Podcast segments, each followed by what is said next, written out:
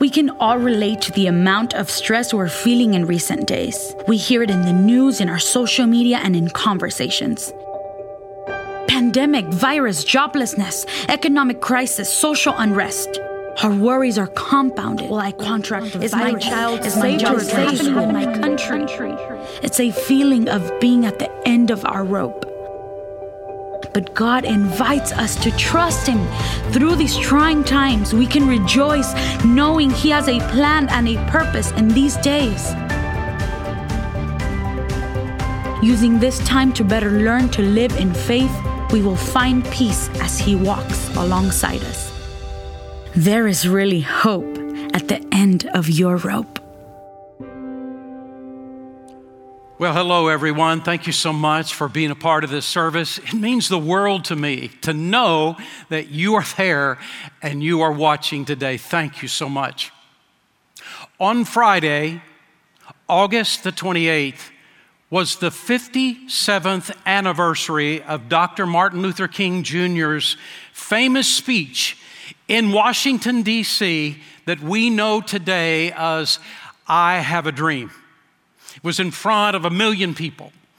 And it has now earned the, the position of being called one of the greatest speeches in American history. That one speech opened the hearts of so many Americans that were watching to the plight that African Americans were experiencing in America in the 1960s. God used it in a powerful way. But another ingredient that God used in the 1960s were peaceful demonstrations and marches. Dr. King also orchestrated those, but they were peaceful marches, they were peaceful protests. Dr. King told all those people that were going to be a part of these demonstrations, I want you to put on your Sunday best. If you own a coat and tie, put a coat and tie on. Only own a tie, wear that tie. Ladies, wear the nicest dresses that you own. We are about to march out in front of our Heavenly Father, and we want to do Him the very best. And we're praying for His guidance and for His favor. And he said to all those who were going to be a part of those protests and march, marches, there is to be no violence. It is only to be peaceful.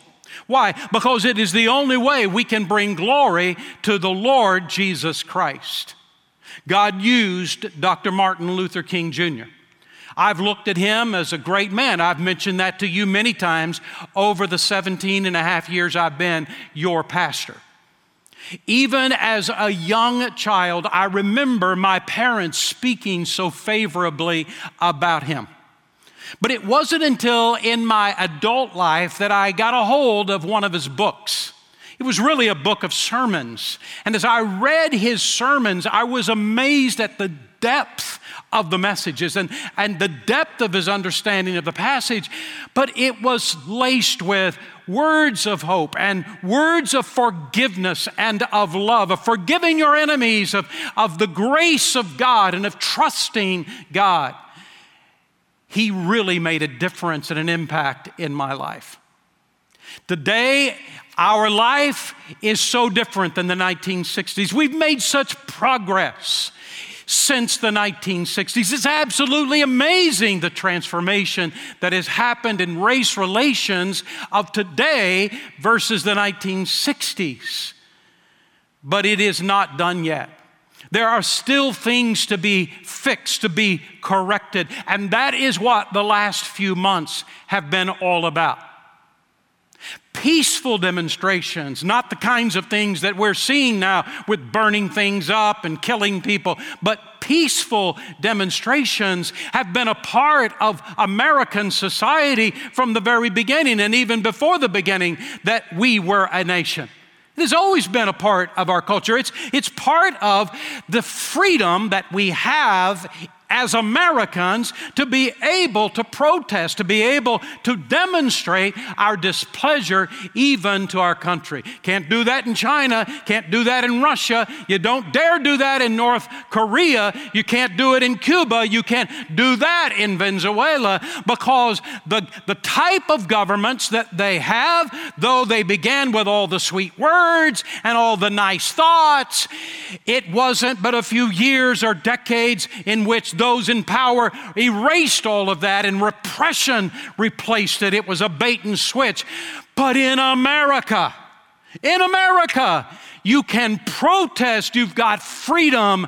And yay, God for that. And what this country was built on was equal liberty and equal justice. We haven't done that. We haven't always been that. We have failed many times with that. But it is time to get there. Equal liberty and equal justice for all. No matter what race, no matter what country of origin, no matter what lifestyle, no, no matter what religion equal liberty and justice for all.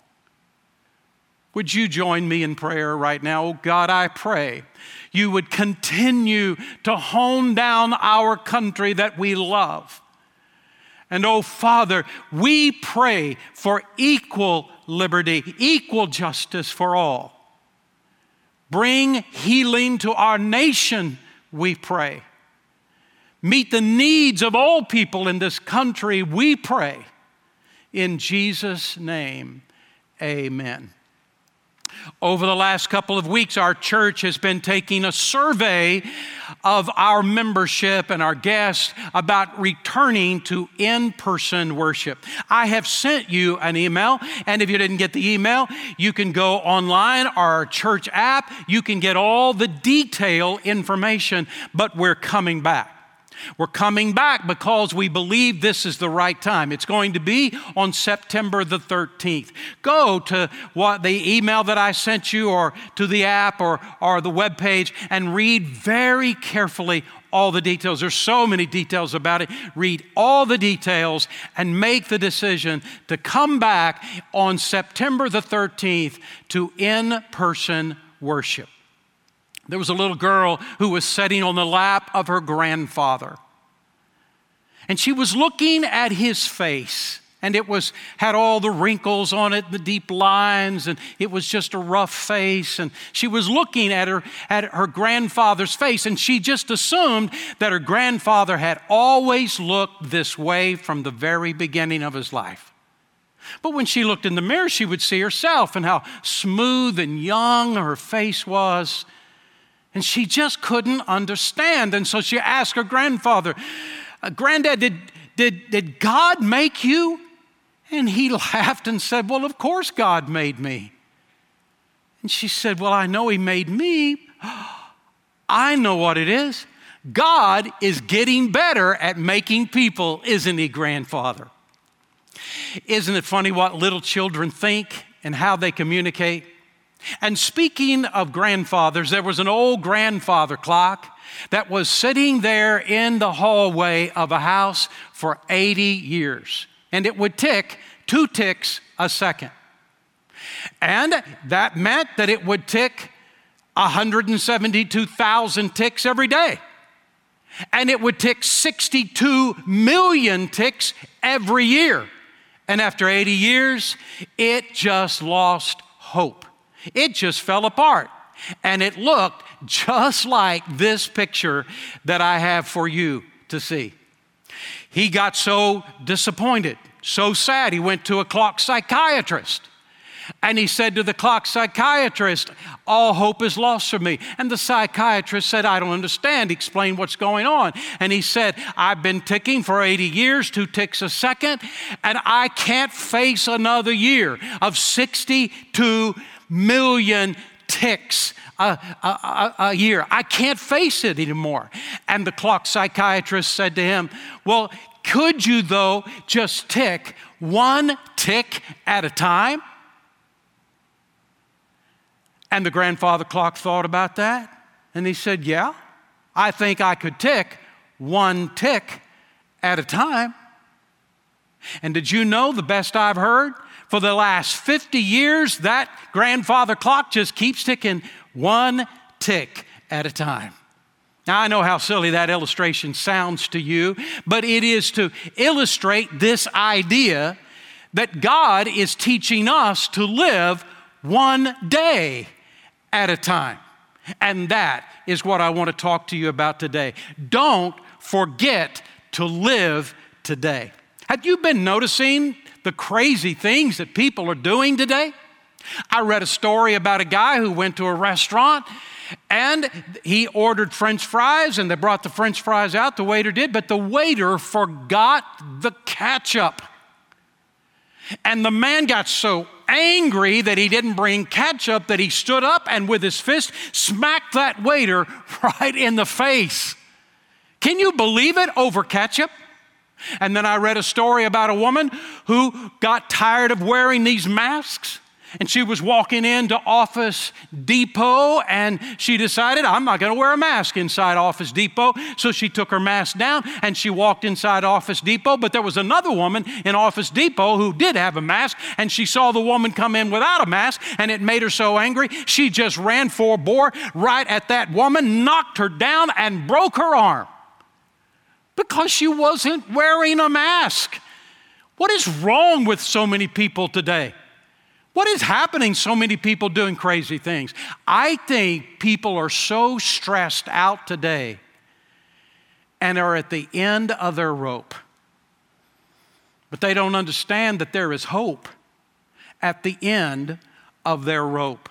Jesus put it this way in Matthew chapter 6 and verse 34 Therefore, do not worry about tomorrow, for tomorrow will worry about itself. Each day has enough trouble of its own.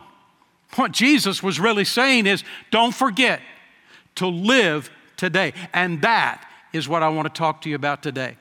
Now, this verse that Jesus said that I've just read to you was a part of a larger passage. So let's get the idea of what's happening in that passage to better understand what Jesus is teaching us. The first point of this passage is simply this we don't have to live with worry. In fact, Jesus tells us three reasons why we don't. First, he says, You matter to God. Matthew chapter 6, verse 26. Look at the bear, the birds of the air. They do not sow or reap or store away in barns, and yet your heavenly Father feeds them. Are you not much more valuable than they?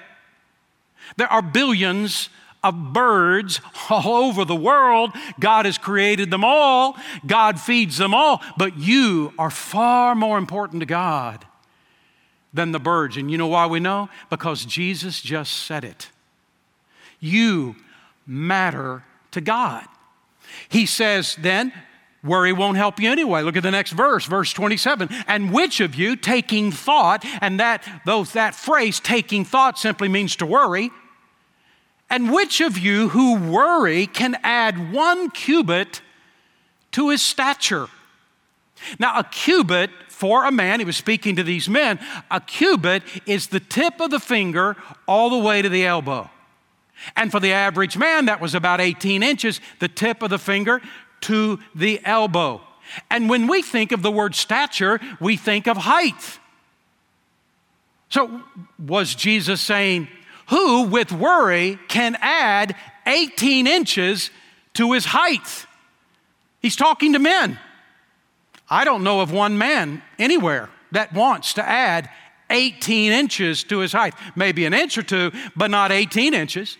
If I added, if somehow I, I had 18 more inches to my height, I'd be just under seven and a half feet. And my luck, I wouldn't be good at basketball, and I'd be seven and a half feet tall, and I would have to duck every time I went through a doorway. No, I don't want 18 more inches, and neither does any other man that I can think of. But the word stature doesn't just mean height, it also means length. And that's how Jesus was using the word stature in the Greek. He was describing the length of life, and he was saying, who, with worrying about their life, can add even 18 inches to the length of their life? And the answer is nobody. You can take time away, by heart disease through worry, by, by not paying attention, walking across the, the street because you're so worried you don't look both ways. You and I can wound our life and hurt our life by worry, but we cannot extend our life through worry. And that's the very point he is making. Worry won't help you anyway. And the third thing he says is that God has promised to meet your needs. See how Jesus puts it in Matthew chapter 6 verse 28? And why do you worry about clothes? See how the lilies of the field grow? They don't labor or spin. And yet I tell you, not even Solomon in all of his glory was arrayed like one of these. If that is how God clothes the grass of the field, which is here today and tomorrow is thrown into the fire, will He not much more clothe you, O you of little faith? Jesus is saying to us, You matter to God. Worrying about tomorrow isn't going to change your life except for the worst. God's going to take care of you. And he wraps it all up by making this statement in, in chapter 6, verse 31. So do not worry, saying, what will we eat, or what shall we drink, or what shall we wear? For the pagans, meaning people who don't know God, don't love God, don't care about God, aren't interested in God. For the pagans run after these things, and your heavenly Father knows you need them. You see, God already understands we need food to eat, we need a place to live, we need things in our life. God's not against things in our life. But God says to us, Why don't you look to me? I'll take care of you. And then Jesus takes it to the next step. And notice what he then says trust God to take care of you in his timing. Trust God to take care of you in his timing. Listen to what he says, how he puts it in Matthew chapter 6 verse 33. But seek first his kingdom and his righteousness, and all these things will be given to you as well. It's not wrong to have goals in our life. It's right to have goals. But what Jesus is saying is change the order of your goals. Start your goals with God in the center. And when you do, God will meet your needs in His timing. God knows you have needs, He knows you need things. And God says, I'll take care of you in my timing if you will put me first in your life. I wonder where God is in your life. For some of you, maybe He's number six. For some of you, he's maybe 96. How's that working out for you? You see, God tells us that if we don't put Him first in our life, God won't meet our needs. God, God will, will put His hand against us. How's it working out for you to put God so little in your life? The truth is, there are so many things that God would do in your life, needs that God would meet in your life. And all He is saying is, I want you to change the order of all these things in your life and put me first in your life. God doesn't want a place in your life, He wants preeminence in your life. And when you put God first in your life, something different begins to happen in you. God is saying, Make me first, and I will meet your needs. Trust my timing to do it. God has an appointed time to meet your need. Be patient with God's timing. Proverbs chapter 16 and verse 9 says it this way A man's heart plans his ways, but the Lord directs his steps. It's good to plan. I'm a planner, I'm a strategist, I love it. It's how God wired me, it's how God wired many of you as well. It's good to make plans, it's good to put strategies together, but always as we do, know that God sees more than we see and that God will redirect our path from time to time. We're not robots. We, we, we, he, he doesn't just move us around as though we are numb and we have no thought and we have no brain of our own. But here's what God does even in times in which we're not aware, God is actually moving our steps, closing doors, opening doors, to move our steps, redirect our path, because He knows where He wants to lead our life. Listen to how the Bible puts it in Proverbs chapter 3, verse 5 and 6. Trust in the Lord with all your heart and lean not into your own understanding. In all your ways, acknowledge Him. Now, stop for just a moment. What does that mean? In all your ways, acknowledges, acknowledge Him simply means put Him first in everything in your life. Isn't it interesting? This verse in Proverbs 3, verse 5 and 6 is saying exactly what Jesus was saying in Matthew chapter 6. Put God first. Trust Him in the things of your life. And notice the promise that He gives to you is He will direct your path. I have so many people that say to me, how, I ask me, how can I know the will of God? If God's going to direct my path, how can I know God's will in my life? What they're hoping for is um, a formula, but the problem is there is no formula. What I do know is that God will never lead us in a way that violates His word. God will never lead us to be mean and hateful toward other people. That will never be the will of God. God will never lead us to lie and steal from others. That is never the will of God. God will never lead us to kill somebody else. That is not the will of God. God will never lead us to, to do harm to others, to be racist toward others. He'll never lead us to, to kill an, uh, our unborn child. He will never lead us to do these things. And why do I know this? Because it's so clear in the Word of God. He will never lead us to do what His Word teaches us not to do. It will never be the will of God. He will never lead us to live with somebody else outside of marriage in a sexual relationship because He has already said, I don't know how many times in His Word, that that is wrong. God will never lead us in a way that violates His Word. That I do know. But here is what I've experienced in my life. I don't always know exactly the will of God about this particular decision, but I have a peace in my heart. I need to keep moving forward. And I just keep moving forward until God redirects my path. You know what I've discovered in my life? I've discovered that oftentimes God is at work in our lives and we don't even know it. We don't even realize it through open and closed doors and however it is that He uses. He is at work in our life, and it isn't until we stop and we look back in our life is that we, oh my soul, I cannot believe, look what God was doing all along. As though God were behind the scenes moving things, moving our pathway, redirecting our lives. If you will look at Proverbs 3, 5, and 6, what he says is this if you will trust God and put Him first, you will not have to worry about it, even when you don't know what God is doing. He is directing your path. Last night, God brought back to my heart as I was thinking about today something that I don't believe I've ever shared with a church in my entire ministry. In the first few weeks of my first church that I pastored. I was 20 years of age. It was a little country church, 20 people in that church.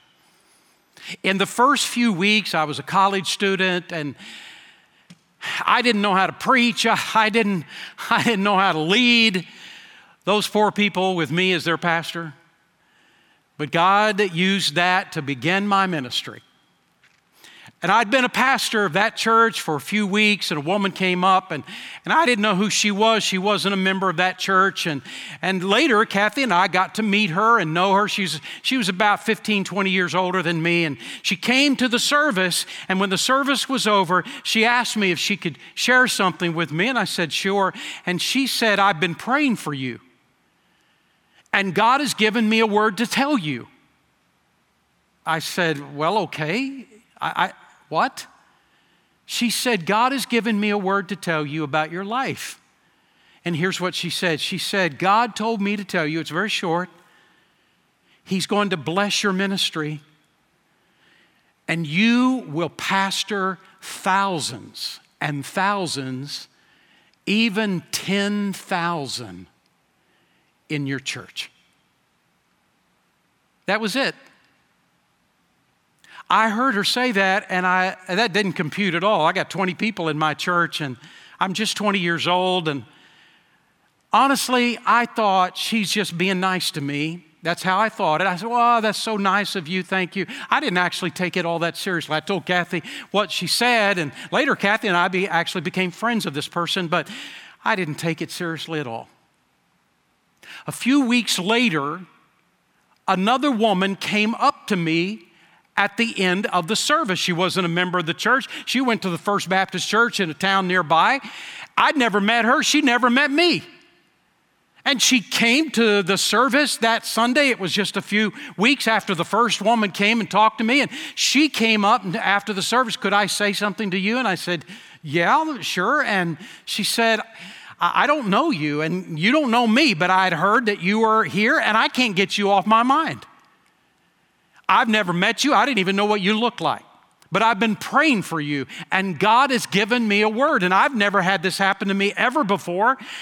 I am scared about this. I kept arguing with God and saying, I can't do this, but I have to be, I have to do it. And I've come to tell you a word.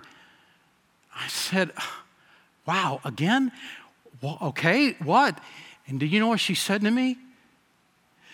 She said, I know you're going to think I'm crazy, but it, here's what God said to me I am to tell you that God is going to bless your ministry, and you are going to be the pastor of thousands and thousands, and as many as 10,000.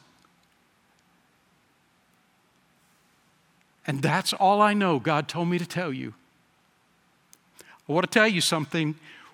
When I heard that the second time, I didn't push it away. I, these two people had never met each other. They, to this day, don't, probably don't know each other. They didn't know the other one had come and said anything to me. I, I had to take this seriously. And every so often in my ministry, I go back to that moment. And last night, it came back to me. I hadn't thought about it, I guess, in over a decade or two decades. I hadn't thought about it. And last night, as I was preparing to talk to you, and I was thinking about this very principle, God brought those two things back to my heart. And I stepped back and I looked back at my life.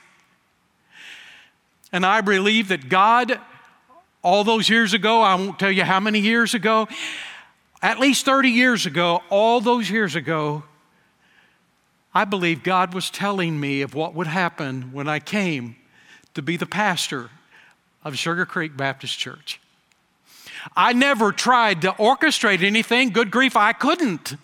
But as I've stepped back over last night and I was looking at my ministry, I could have never predicted, I could have never maneuvered or manipulated, but all the while it was God ordering my steps. And I share this story with you for only one reason God's doing that in your life in ways you don't understand and situations you don't know about and open closed doors and moving people into your life and you don't know but God has a plan and a purpose for your life and he is ordering your steps to put you in the very place that he wants to use you and how He wants to bless your life. So trust in the Lord. Put Him first in your life and trust Him because He will order your steps.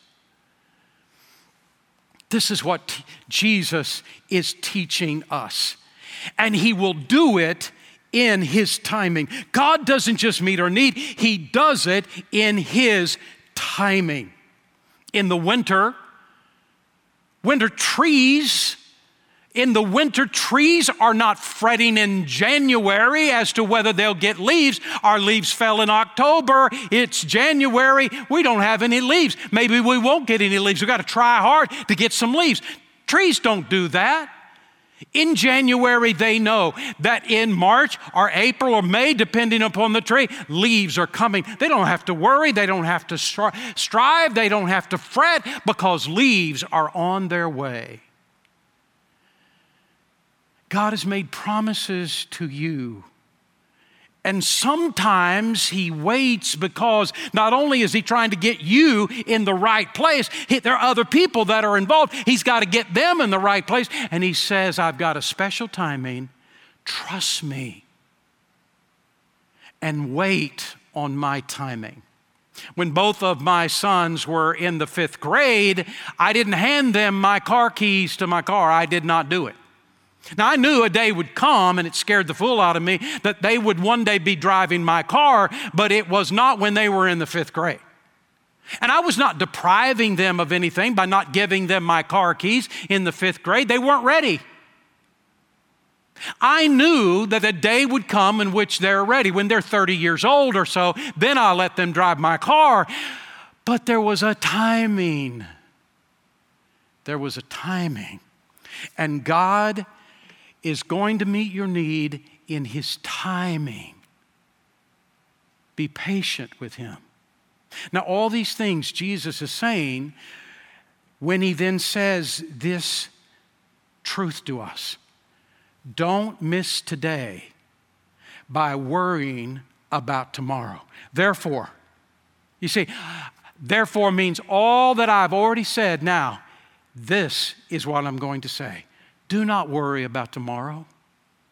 For tomorrow will worry about itself. Each day has enough trouble of its own. There are two days of every week that we should not worry. The first day is yesterday. All our mistakes, all our failures, all of our disappointments, all of our pains and hurts, all the things that's so disappointed our life, things in which we said and did we wish we would have never done. Our yesterday. It's time to let it go. So here's what I'm going to ask you to do. Would you close your eyes for just a moment? Would you just close your eyes where you are? Nobody looking around, just closing your eyes. And I want you to imagine what I'm going to describe for you. Just imagine this scene. You're in a motorboat and you're going upstream against the stream in that motorboat, but it's a powerful motorboat. You don't have the wheel, no, somebody else is driving. You are sitting in a seat in the back of that motorboat, and you are looking toward the back behind that boat.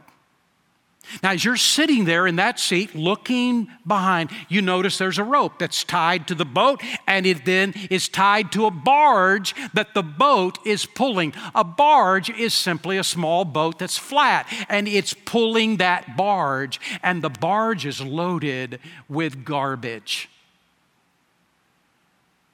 It's got all kinds of garbage, all the disappointments all of your life, all the hurts and the wounds of your life, all, all the sins of your life, all the wrong things you've ever said and done.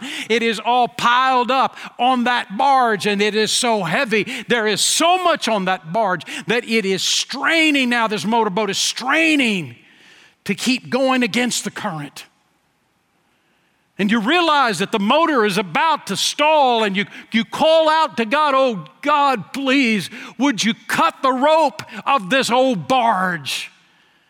And just as you pray that prayer out of heaven, can you see him? Comes Jesus, and he's got an axe in his hand, and with one fell swoop, he cuts that rope, and all of a sudden the motorboat lunges forward.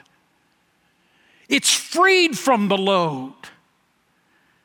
And now you see that the current has grabbed hold of, of the barge full of garbage, and it's now taking that garbage down the stream and around the curve, and it's gone forever. It's time to be freed from yesterday from the mistakes and the sins and the disappointments and the wounds and the hurts. It's time to be free. Let's pray together. Oh God, move in hearts today that are listening to me. Oh God, bring freedom. Bring freedom. Release. So many people right now, their sin as they ask your forgiveness, release them free them, cut the rope to the barge. Forgive us, cleanse us, make us right before you. Oh God, you are stronger, you're more powerful than all of our disappointments and all of our lost opportunities. You are greater than all of them. And we let them all go. And we believe where you are taking us, and we trust you. In Jesus' name, amen.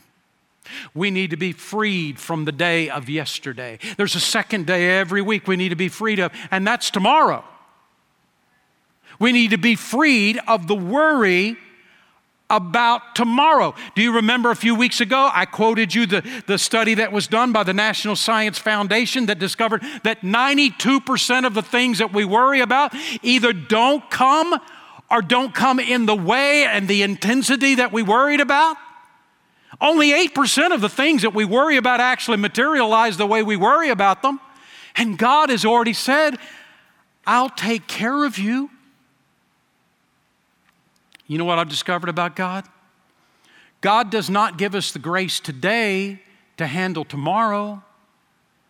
God only gives us the grace today to handle today. Live in His grace one day at a time. I'm not saying cancel your life insurance because if you die, your family's going to need that. I am saying cancel your worry about tomorrow.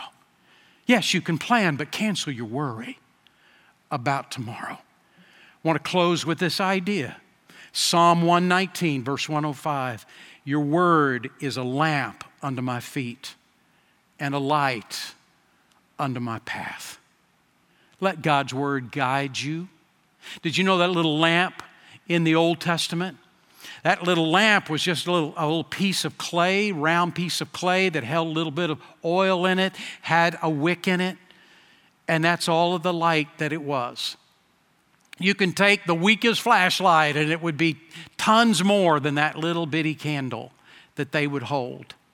And all they had enough light was to go one step, then take the next step, then the next step.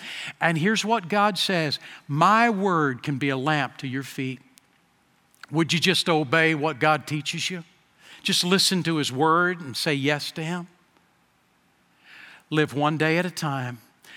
Don't miss living today out of your disappointment of yesterday and your dread of tomorrow.